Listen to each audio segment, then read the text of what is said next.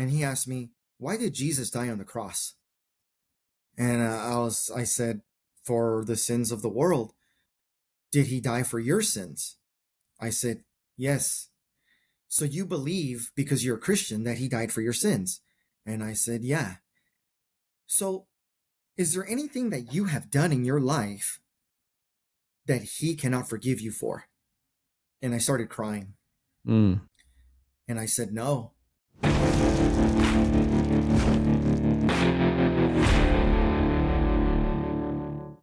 Welcome to the Men's Alliance podcast. Men's Alliance is a growing movement of tribes across the nation that meet weekly for rugged outdoor workouts and a real world devotion around a fire. If you want to be a part of what we're doing, join us at mensalliancetribe.com where you can find a tribe near you or come to one of our Start the Fire weekends. So check us out at mensalliancetribe.com. Now stay tuned for this great podcast. Welcome to the Men's Alliance podcast. I'm Dave Mills Goose, and with me today, special guest Fernando Arroyo, author of an incredible book that he's going to tell you about called The Shadow of Death. And the subtitle is From My Battles in Fallujah to the Battle for My Soul. So, Fernando, thank you for being with us today on the Men's Alliance podcast. Yeah, it's good to be here. Thanks for having me. Man, so you've got an amazing story. Um, you, you've you've been through incredible events, and you've written a book about it. And ultimately, that is a story about God finding you. Right? We always say finding God, but I think God found you. Yeah. Um, so if you want to just start off by just telling us a little bit of the backstory before we even get to that part, um, tell us a little bit about your background, military service, what what you did, and and um, and where you were.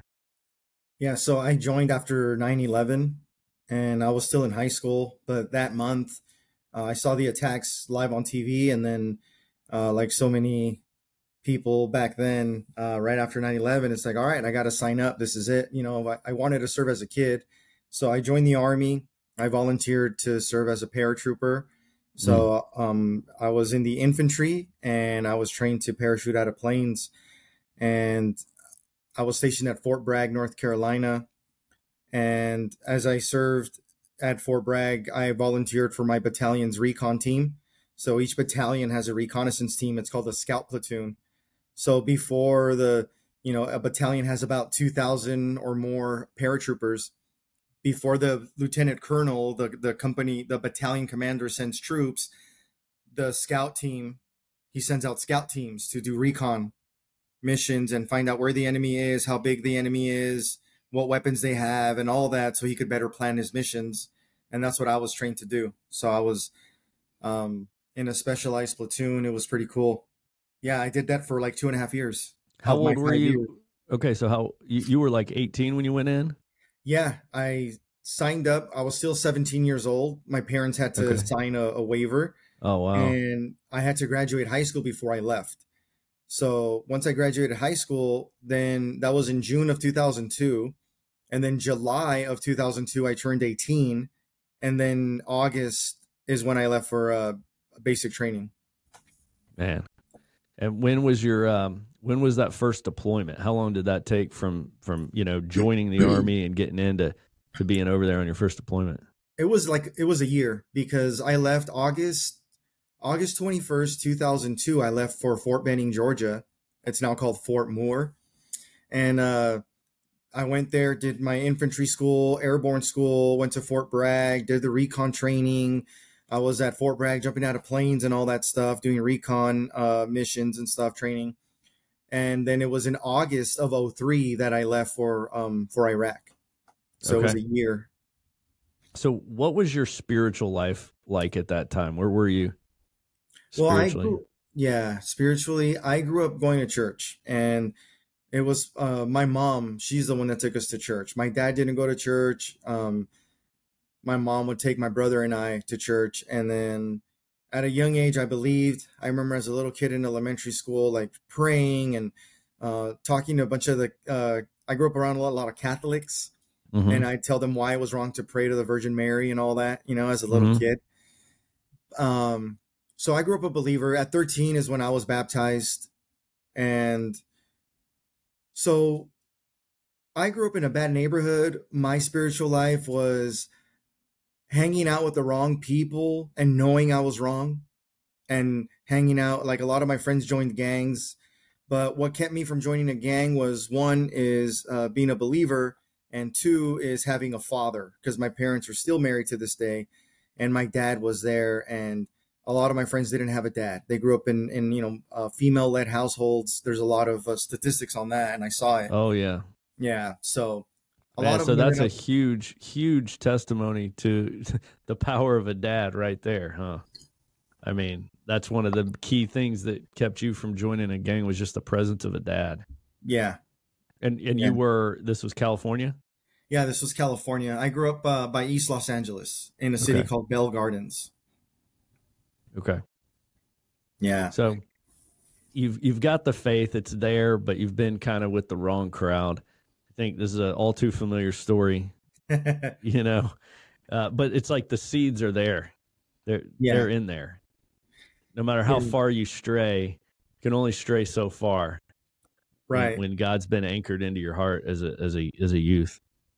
Yeah, I I believed at a young age, and I joined, and I think the way this story is going to go, you'll see is my faith was I was really le- leaning in on God. You know, it was this I prayed about this about joining since I was a kid.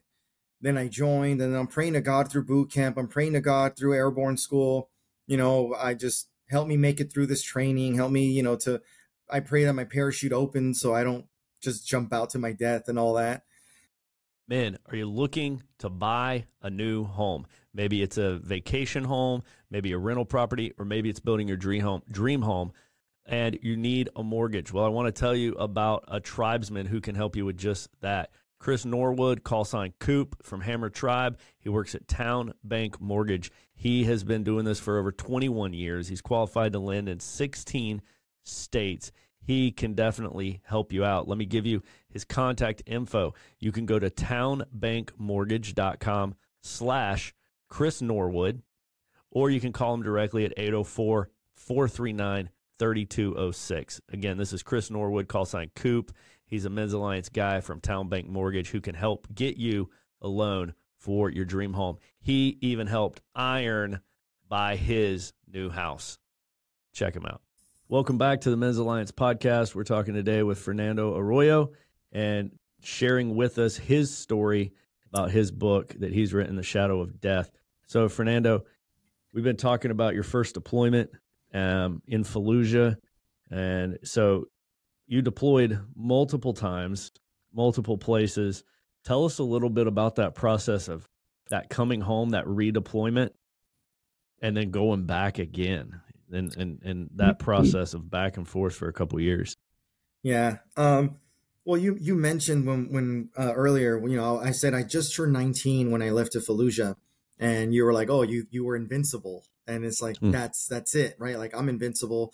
Of course, we had wounded guys. We had one killed in action, and uh, that reminded me of my humanness. That reminded me of, um, you know, I could die, but being young, I'm like, hey, if I'm gonna die, this is the place. You know, I signed up for this. I'm a paratrooper. Um, the truth is that war was fun. It's fun until somebody gets hurt, is like how I would describe it. The gunfights, you know, it's scary and all that heart pounding, adrenaline rush, all that that experience. But when it's over, it's just like, you know, we got to the point where we started high fiving each other. We started like we wanted that, you know? So then I, I go to war. I'm in Fallujah for seven months. I come back. I turn in my gear. But something interesting happened where um, after I turned in my gear and I'm at Fort Bragg, I I'm waking up at night to the sound of gunfire and I'm diving off my bed looking for my weapon, looking for my body armor, and I can't find it. And then I look out the window of the barracks, and then I see another barracks building, and I see green North Carolina trees at Fort Bragg. And then I remember, oh, I'm back home. I'm not in Iraq anymore. Like that was just like a flashback. It was just a nightmare. And that mm. happened several times. Or when someone slammed a door, or like I heard a, a thud, because um, I was living at a you know Fort Bragg as a military base, and at a distance I could hear field artillery training or mortar mortar platoons training, and I heard explosions every day, and every now and then I just like whoa I I, I would flinch and my heart pa- started pounding. And it was because of the IED explosions I experienced in war. It's because of the rocket and mortar attacks from combat. This time the the the train, you know, this time the explosions were training. It wasn't the enemy trying to drop bombs on me, which was, you know, what happened in Fallujah. So I remember going home and I went home to see my parents for two weeks, a two week vacation. And I remember it was garbage day and I'm sitting in the living room and we're watching TV and behind my parents' home is an alley and there's a dumpster there. And the garbage truck picked up the dumpster and then when once it gets to the top, they shake it to get all the trash out. So it's a, a loud bang, bang, bang, you know? And I'm, I'm in the living room watching TV and I dive to the living room floor and I yell, incoming, get down, incoming, get down, get down. And then I look and my, my, my mom, my dad, and my brother were just staring at me. And I just started laughing. I just felt, oh, you know, silly me. This is what we did in Iraq. I'm not there. So I just got up laughing, like, okay, all right, never mind. And my mom started crying and she said, Are you okay? And I'm like, Yeah, mom, I'm okay. It's all right, you know, laughing it off. And she kept asking me, Mijo, are you okay? Are you okay? I'm like, Yeah, I'm fine. I'm fine. You know, don't worry. It's just something we did over there. And I didn't realize that, you know, that's all PTSD. I didn't even know what PTSD was. So I get back to Fort Bragg, and six months later, we're going to Afghanistan. And I get on a plane, and then I'm in another country now. And this time, it's mountainous, it's cold. It was um August of 2004. And we were there to provide security for the first elections since the removal of the Taliban at the time, right? And we were out in a remote camp by the Pakistan border with a special forces team um, from Third Special Forces Group, and we were out there with uh, it was Third Special Forces Group and then a uh, some uh, Afghan soldiers, and we were doing missions out there, hitting compounds, going after Taliban and Al Qaeda, and um, counter IED and counterinsurgency stuff. And after three months of that, the elections went smoothly. We came back. Again, I come back home. I turn in my gear. I'm at Fort Bragg. And again, I'm, you know, waking up to the sound of gunfire. I'm looking for my gear. It's not there. Um, people, you know, slamming doors or whatever. It just like I'm on edge. I, I'm I'm on edge. I'm having weird dreams and uh I was drinking a lot. We drank a lot. We were just like, you know, it's train hard, fight hard, party hard. That's the paratrooper lifestyle. I wasn't going to church. I wasn't, again, I only prayed if I was jumping out of an airplane. I prayed if um, every now and then I was reminded of, of God and just, I asked for forgiveness. But again, God, if you're in control of everything, then you're the one that's allowing all this evil to happen. You're allowing people to get mutilated. You're allowing people to um, shoot at you know shoot my friends and wound them and again it was a battle of my faith and uh, i like you said you know we we we wonder like why do you question your faith it's like yeah but you're not reading the book that god gave us you know to understand that king david went through these things and there's so many um so many examples of of in the Bible of uh, you know people, human beings questioning their faith. Yeah. You know, I tell people the Bible isn't a book about people that you know these guys they did it so good, they did it so right. This right. is why their stories made it into this scripture. It's nope. this is the story of God's goodness and His grace and everything that people have done wrong, and yet God is faithful. You know, yeah. And that was that that that continues to be me in this life, of course. But at a young age, that was me questioning my faith, blaming God, and God was still there. The bombs weren't, eh, you know, I was never wounded, bombs exploded, nothing hit me. I come back home, I'm having nightmares. And then uh then I got orders after coming back and I went to war again for 15 months. Third deployment. Third deployment, Beiji, Iraq, 15 months. It was during the surge, uh 2006, 2007. And that was the toughest deployment. Not only was it the longest, but I lost several friends. And there were friends that, you know, one day we're having lunch and we're joking and laughing. And the next day they're, you know, being put in a body bag covered by the American flag. And then I render a salute as they're loaded onto a helicopter, give them their final respects. And then that's it. Like, okay, you know, get your gear on. We're going to go get revenge. Yeah, I don't know if there's anything you want to talk about. I'm kind of talking over here. No, dude, your your your uh your story is very compelling. And um I'm just I'm just honored to be listening to it as you share it. Um so by this time, how old were you on your third deployment? My third deployment, I was 23 years old, Okay. and um, This is really like how you you you really came of age yeah, on, on in in war in combat. You went from 19 to 23. yeah. I hear people, uh, people say like, yeah, you gotta go to college and live in the dorms and get that full experience and find yourself, and and that's that's you know how how you find out who you are and all that. I'm like, I found out who I was or learned about myself in war, jumping out of planes, um, going through Army Ranger School, doing all these challenging things. And then at 23, by the time I was 23, I was a squad leader in charge of a squad of paratroopers, and I was leading combat operations in Beiji, Iraq. And again, every deployment I got worse. I lost more friends. I, ex- I saw more tragic things, and I reached a point my last deployment where my relationship with God was I even I was so angry because my friends were dying that Mhm. I just I said I'm not even going to pray to him anymore. Mm. So even leaving the wire, I started I would stop myself from praying. And I'd say, "You know Wow. what? If I die, I die. So what? Who cares? And just let's go. Let's just go out. Let's go out do our do whatever mission we got to do." And uh I remember being angry with God, not praying. But one day there was um we were out at the Beiji oil refinery and from the Beiji oil refinery we stayed in this building and we'd um, go out and do missions there. You know, we'd be out there for like three, four days at a time, go back to the forward operating base, refit for a few days, and then co- come back out and do more missions. And uh, one day we were done with our three days of doing missions.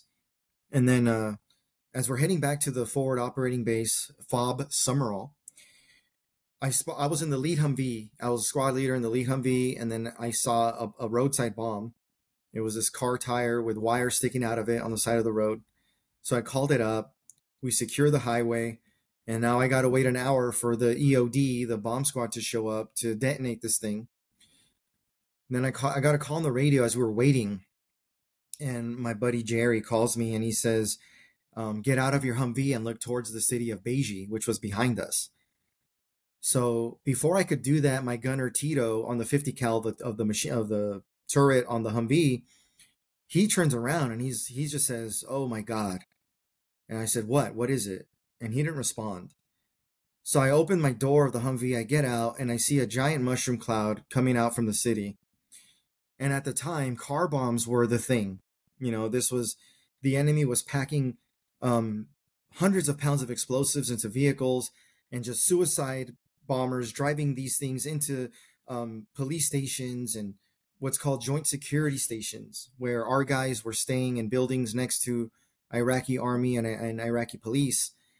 And um, that morning, these insurgents put 2,000 pounds of explosives into a gar, I think it was a bongo truck or a garbage truck, and they drove it into the joint security station. And they completely destroyed the Iraqi police station. And then 20 insurgents came in after the explosion and they were over they were taking over um, the joint security station where charlie company was of my unit. So i get in my humvee. I hear my buddy sullivan on the radio. I had served with him in fallujah and in, in afghanistan and he was there. And i heard his voice. I recognized his voice on the radio and he said beiji cp beiji cp vbid vbid v and it cut off beiji cp is beiji the city of beiji command post VBID is Vehicle Borne Improvised Explosive Device, which is a car bomb. Then we get a call on the radio from the company commander there, and he says, We've just been hit by a, suicide bomb. The Iraqi police station is down is is destroyed. There's 19 Iraqi policemen dead, and we have several wounded. We're being overrun. There's 20 or more insurgents in our perimeter. We need reinforcements. So we turned our Humvees around and drove. And I remember driving towards this mushroom cloud, and one of my soldiers, Marty Holland, he was a believer, and he got made fun of for it. You know, he was made fun of for being a believer. Um, and I really, I didn't stand up for Jesus. Uh, again, I, I my relationship wasn't well. It, it was not good. I questioned his goodness and all that. And then I remember being in that Humvee going towards the mushroom cloud. And then Marty said a prayer out loud. And he said, Lord Jesus, I pray in your name that you would protect the men of Charlie Company, and I pray in your name that you would protect us. In your name of Jesus, I pray. Amen. And then I remember that sparked this guilt and this fear in my heart. And I hadn't been praying to God. And I'm driving towards this mushroom cloud.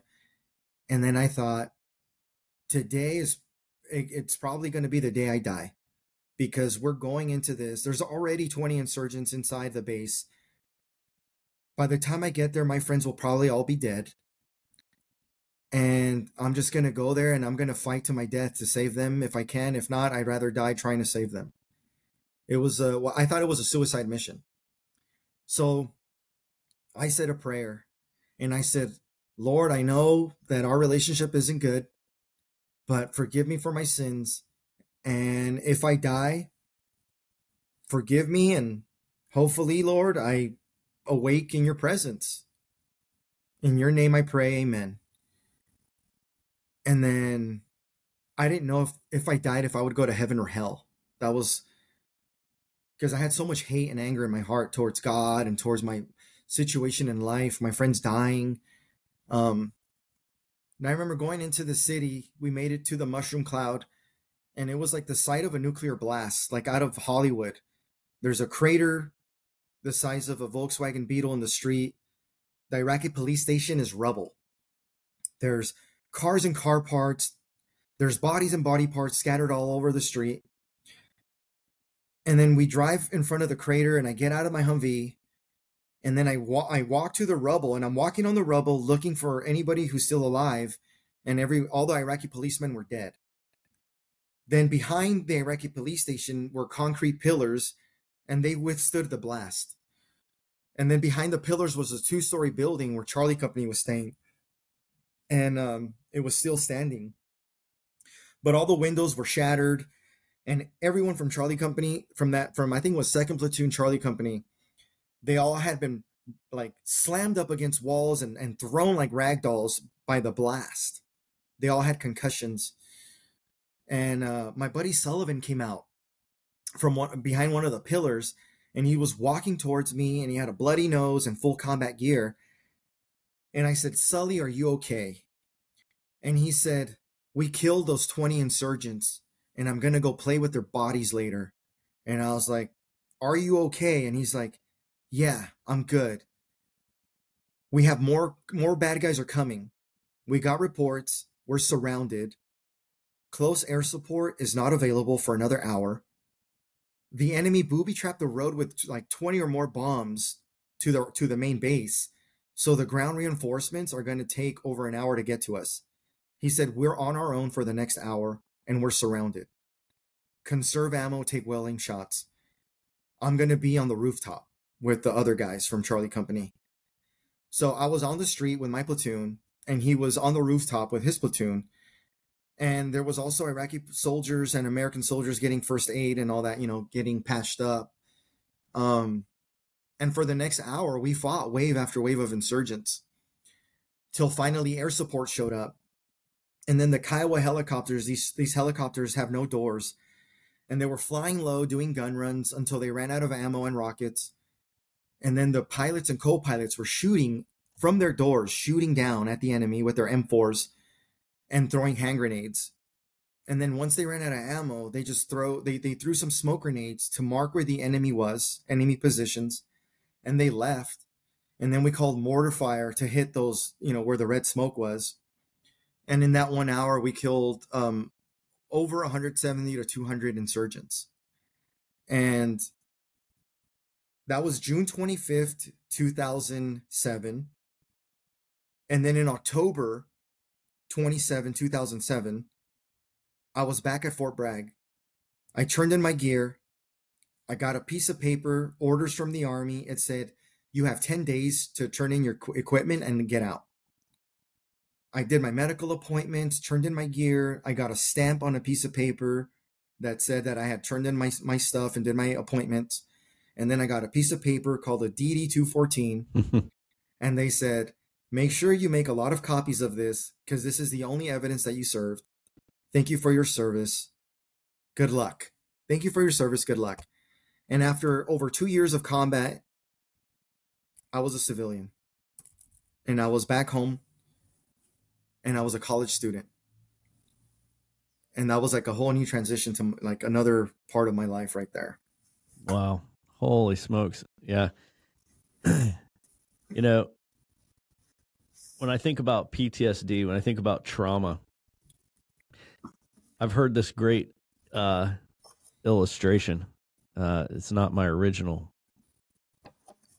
If you walk up to an oak tree every day, hit it one time with an axe, and you do that for a couple years, eventually that oak tree is going to fall. Yeah. But what day did you chop it down on? Oof. Yeah, I got out. And, and you know, trauma is cumulative. Yes. You know, it builds up. One one blow here, one one explosion there, one bullet there. It all adds up. It's all cumulative. So, you know, the story you just told is one of just layers and layers of of multifaceted trauma, just one on top of the other, from 19 to 23 plus. You know, and now you're sitting beside some kid in a college class. Yeah. How did you cope with that? What did what did you do to Well, I did make it through that? I I cope the way I knew how from being a paratrooper, part you know, train hard, party hard. So uh I would drink a lot. You know, um when I got out, it, it was like I remember walking through the college campus and it was like this record on replay of gunfire and radio chatter that I could hear. And I was watching windows and rooftops and I was, you know, looking at the crowd. Like I just felt like there was a lot of anxiety. There was too many people around. Hypervigilance. Hypervigilance. Hypervigilance yeah. is like living, you know, at a 10. Yes. You know, most people in these college classes walking around you, they're at like a one. Yeah. You know, and we can we cannot sustain uh, a level 10 hypervigilance. It's yep. made, our bodies are made to do that for very short term, very short duration as a survival mechanism. Yeah. When you take a person and you live for years at a nine or a 10 level of hypervigilance, it's like a guitar string just getting tightened tighter yes. and tighter and tighter. Yeah. So you're self medicating with alcohol during this point.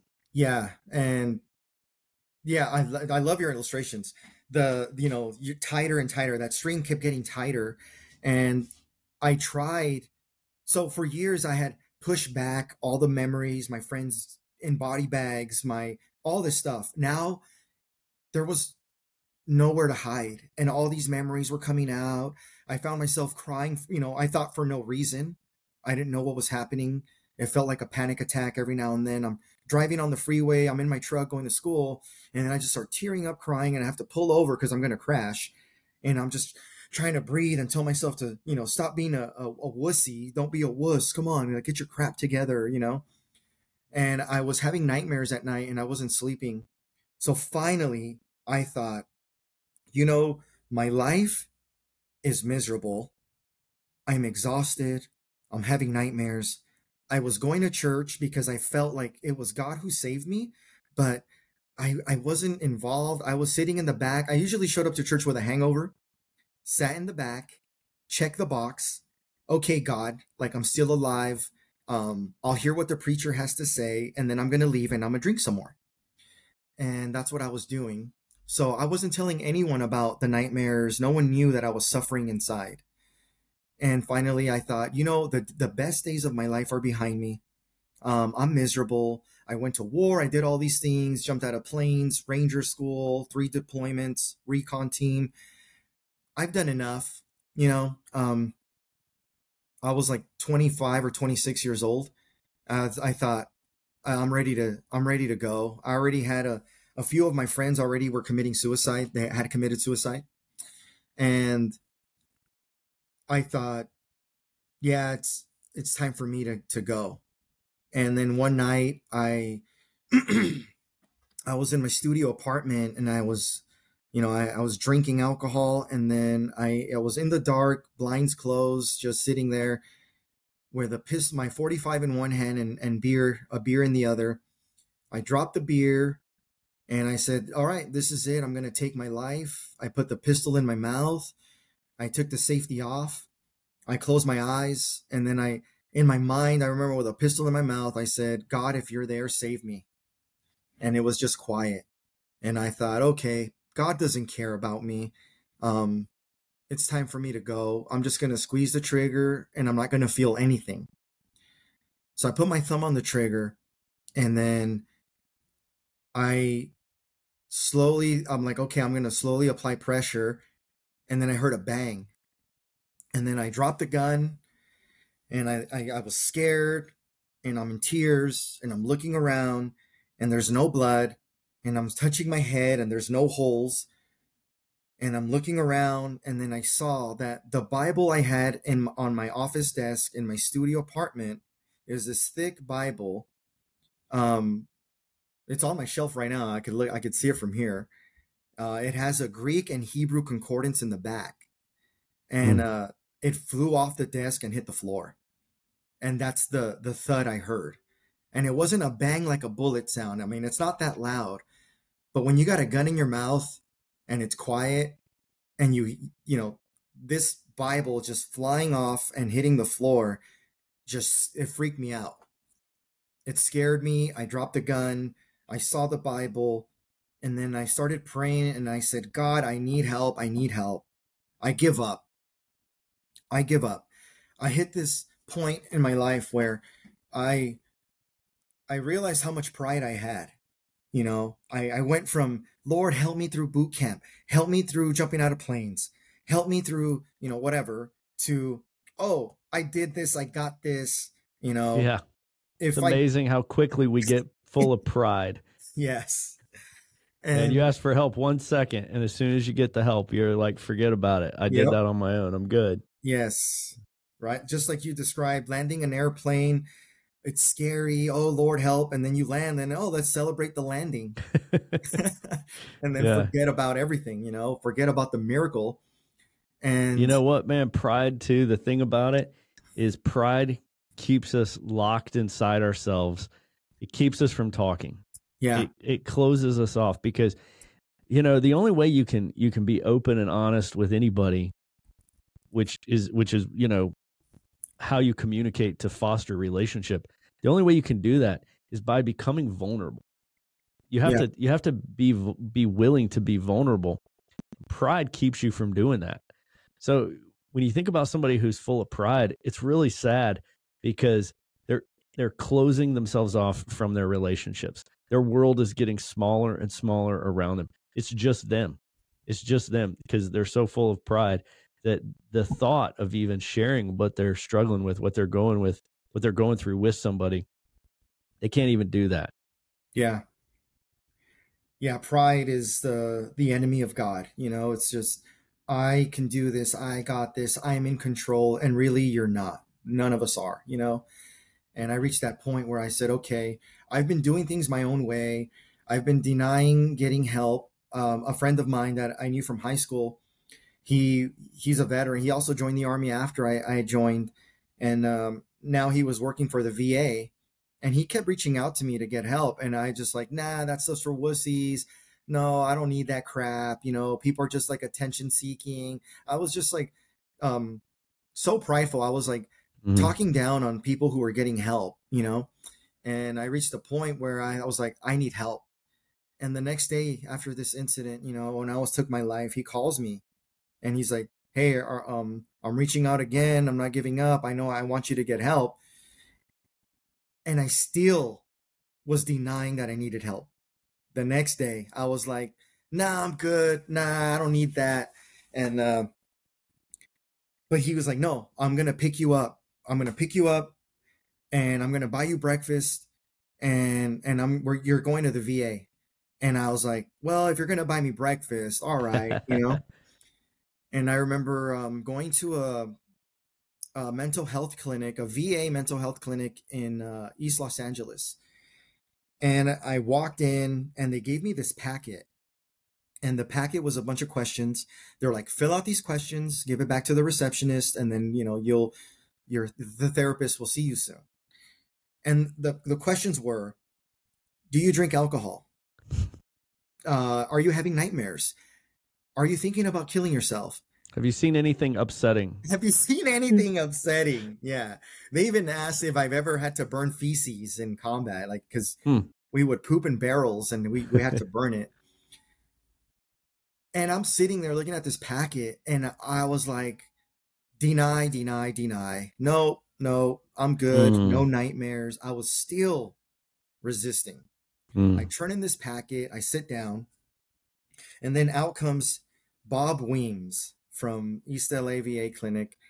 And he says, Hi, my name's Bob. I'm like, What's up, Bob? I'm Fernando. He's like, Come on, come with me. Like, let's chat. And we go in his office. He closes the door. And then he says, Well, um, according to your answers, you don't need our help. I said, Well, that's great. Can I leave? and he's like, No, no, hold on. He he pulls out my DD two fourteen. He says, I think you're full of crap. And I was like, what? And he goes, here it says you've, you know, you were a paratrooper, jumped out of planes, ranger school, um, been a combat three times. You earned the combat infantryman badge. So you've seen war. And uh, your military history does not match your answers. Your your answers don't match your history. I think you're lying to me. He said, I can't help you unless you tell me the truth. He said, even he told me this, even if you've committed murder, what you tell me is it's it's it's confidential. And I'm looking at him and I'm looking at the door mm. and I'm hmm. looking at him and I'm thinking, do I get up and walk out and keep running like I've been running? Or do I just give this a try? Because what I've been doing hasn't worked and it brought me to the point where I almost took my life. So I, I looked at him and I said, What do you want to know? And he said, Are you having nightmares? And I said, Yes. How many hours of sleep are you getting a night each night? I said, Two to three. Have you thought about killing yourself? Yes. Have you attempted suicide? Yes. How many drinks did you have on Friday? 36. With who? Alone. What about Saturday? The same. With who? Alone. What about Sunday? Sunday I had like 20 something. He said, Why'd you have less? I said, Because I got to go to work on Monday. Who are you drinking with? I said, Alone. He said, You need help. And then that's when I had this moment of like, oh man, like this stigma, like I'm labeled, I need help, I'm broken, I'm weak. Admitting to me, I felt like a failure. I felt like I had um like there's this stigma of like going to sick call in the army. Yeah. Yeah, like you are a, a, a shirker. Yeah, you're you're trying to get out of yeah, yeah. You're trying to get out of duty. Yes, you're trying to get out of duty, you're a shammer, you're you know, wah, wah, wah, you're crying. Like, you know, you're, oh, my foot hurts. I can't run today. Like, oh, boo hoo, you know. I just felt all that I just felt ashamed. Like, oh, I need help. Like, no, man, come on. I don't need help. I'm strong, you know? And then this guy wasn't even a believer, uh, not a Christian. Uh, I think he was Jewish. But he asked me, um, Are you a man of faith? And I said, Yes. He said, What religion do you identify with? And I said, I'm a Christian. He said, Okay. So you believe in Jesus? And I said, Yeah. And he asked me, Why did Jesus die on the cross? And uh, I was, I said, For the sins of the world. Did he die for your sins? I said, Yes. So you believe because you're a Christian that he died for your sins? And I said, Yeah. So is there anything that you have done in your life that he cannot forgive you for? And I started crying. Mm. And I said, No. And he said, I'm not a Christian, but I respect your faith and your beliefs. And I want to just sit here quietly and just give you a moment to pray out loud to Jesus and say what you have to say. And I'm in tears. And I ask God, oh man.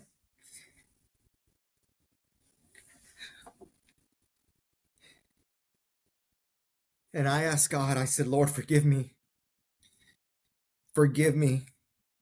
You know, it was that moment right there I realized, like, I've been to war three times. I jumped out of planes and all this.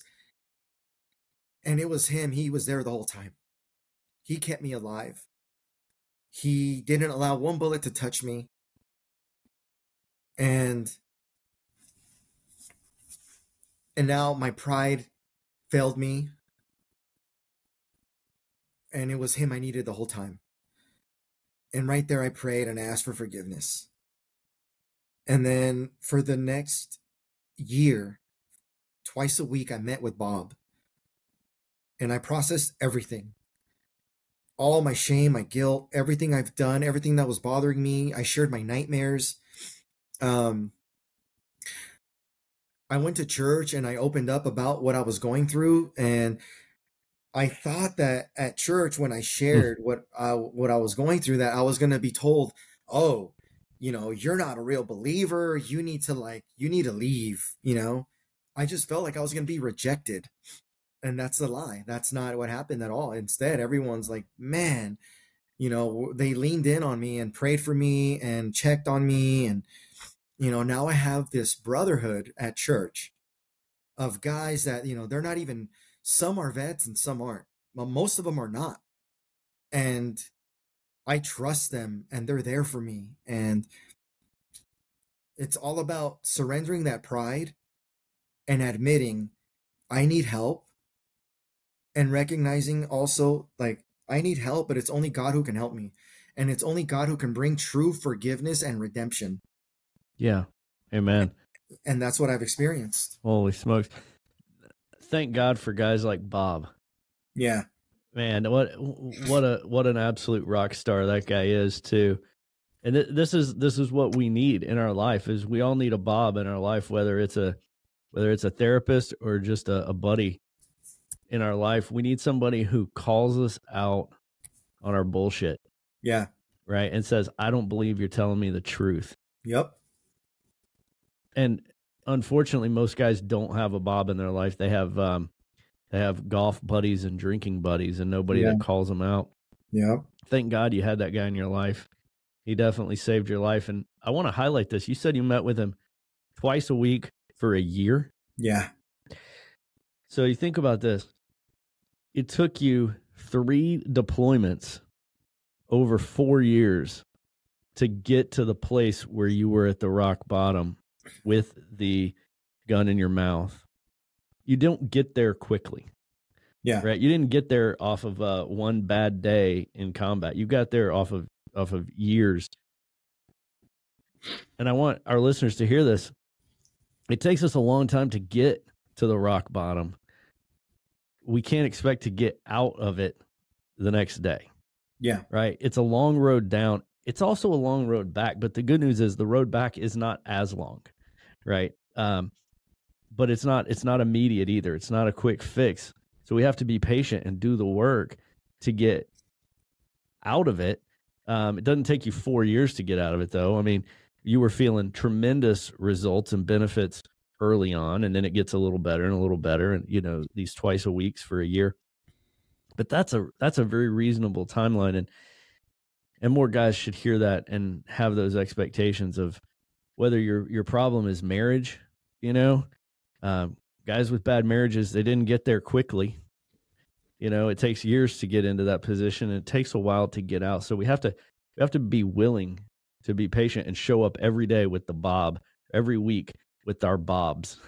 Yeah. Right? Whoever the Bob is in your life, you better be meeting with him twice a week for a year if you expect to to reap those benefits. And you know, your story is so powerful. Praise God that you um you got over your pride and you didn't stand up and walk out that door that day in his office. Yeah. And now obviously, I mean, you've written about it. You've written and published a book about it. So that's a tremendous amount of processing to get to where you are today. Yeah.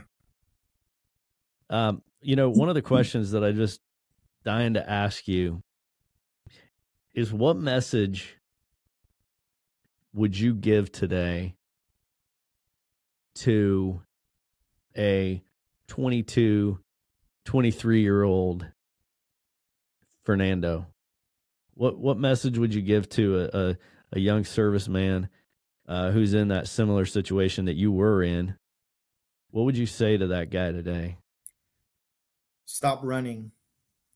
Stop running. Um, stop running from God. You know, He's the only one uh, that gives true hope and meaning in life. And get help. Stop running. Get help because what what I'm seeing a pattern of when it comes to veteran suicides. There's 22 veterans that commit suicide every day. That's the, the statistic right now. I just read an article yesterday that the Marine Corps right now currently has the highest suicide rate from all the other branches.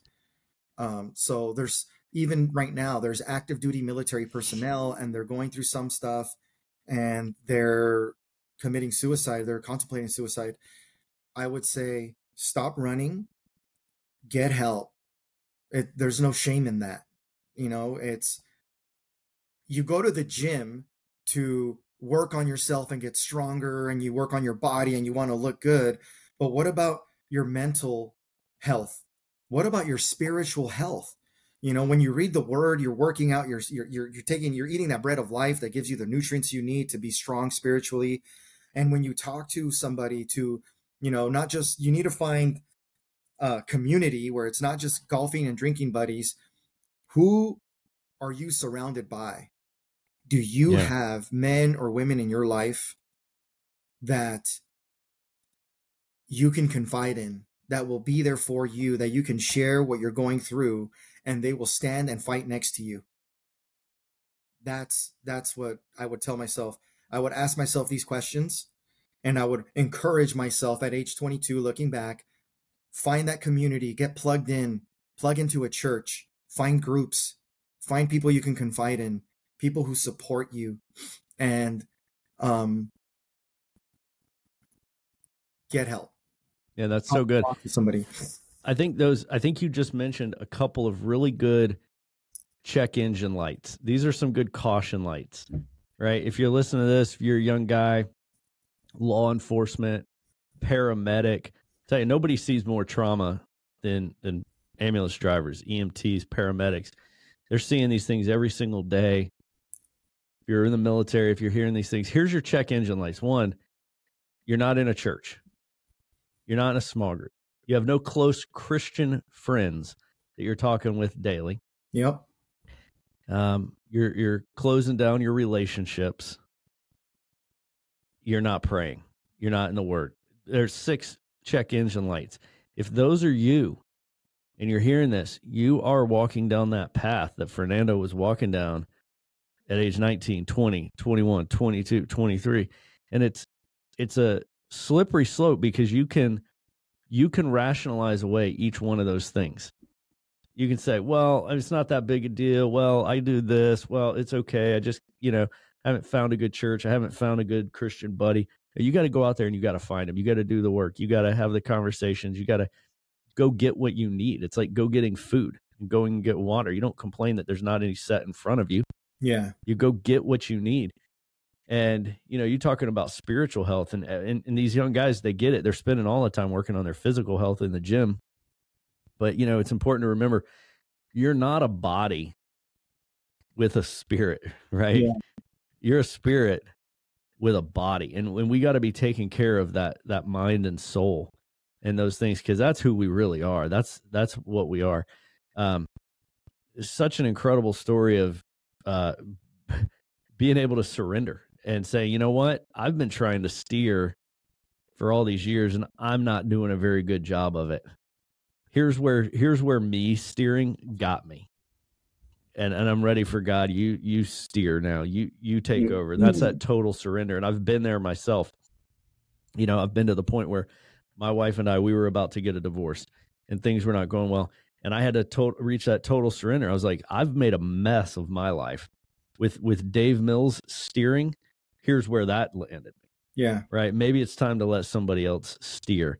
And and that's that getting over ourselves, getting over our pride, whether guys it's it's with your with a drinking addiction, with processing trauma, with a relationship, whatever it is, we've got to be willing to swallow our pride and start talking, just like Fernando did with Bob, because that's where it starts. That's where the healing begins. Yeah. So what are you doing right now? Tell us tell us about what's your ministry look like now? What do you do? So I wrote the book and I've been doing interviews like this and speaking at different events to, you know, spread the message to veterans about seeking help, you know, and I've also I work at a nonprofit called Step Forward Academy and I'm the Veterans Outreach Director at stepforwardacademy.org. The services are free of charge and something that we see that I see a pattern of is like guys are in the military and they get out and they don't have direction for what they want to do with their life. They don't have a sense of purpose. So what we do at Step Forward is career development. You know, we have a curriculum, it's all free and it's online, so you can do it from anywhere. And steering people to figure out what are you going to do after the military? And then do you have community? We have mentors and coaches and with what these mentors try to do, and this is a Christian nonprofit, by the way. So okay. we want you to get to have a career and be able to um, provide for yourself. That's great. But we want you to be plugged into a community, to a church, to a group, to have mentors that can guide you and talk to you. And um, for the veterans, we have veterans who are volunteers and they're mentors, and they've been through, you know, Vietnam and you know, Iraq, Afghanistan, and they're there willing to help this next generation of military veterans. And um, so my goal is to help as many, uh, you know, I say my ministry is to veterans and their families first, and then everyone else.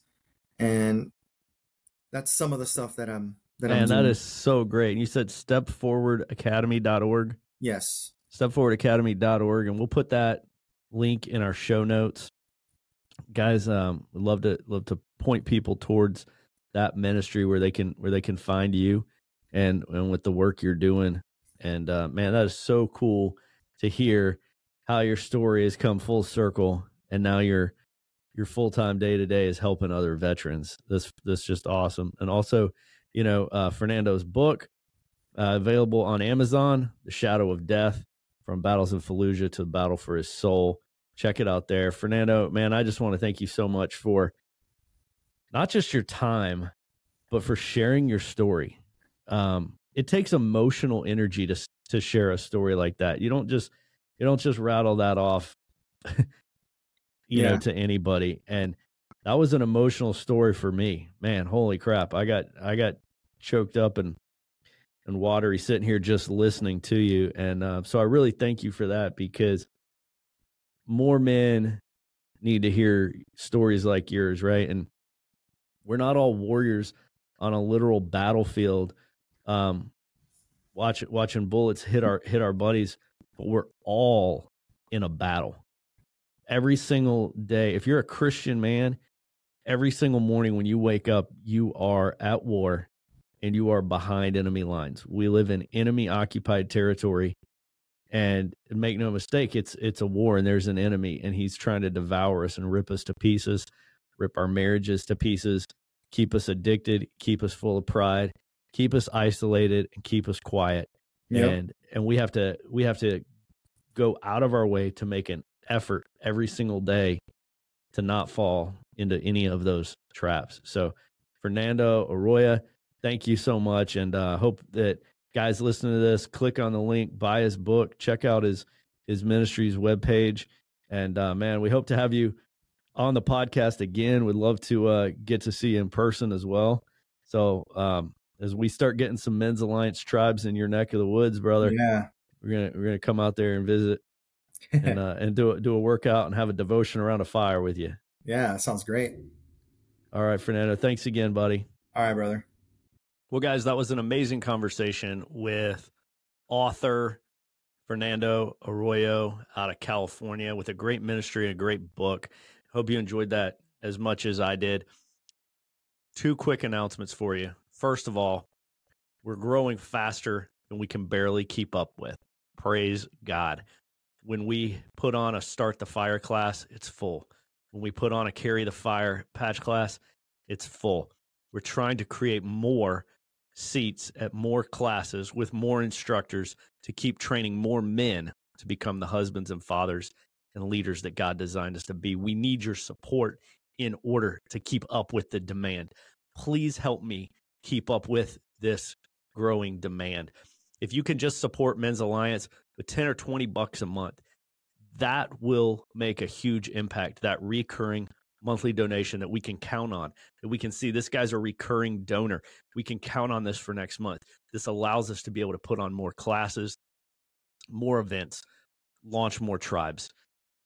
Please support us in this amazing mission. I want to invite you to be a part of this mission with me. So go to mensalliancetribe.com, click on support, and help us there. Second announcement, really excited to tell you about something so many of you have asked. You've asked me about it, you've texted me about it. Here's your answer. Yeah, there's a women's alliance.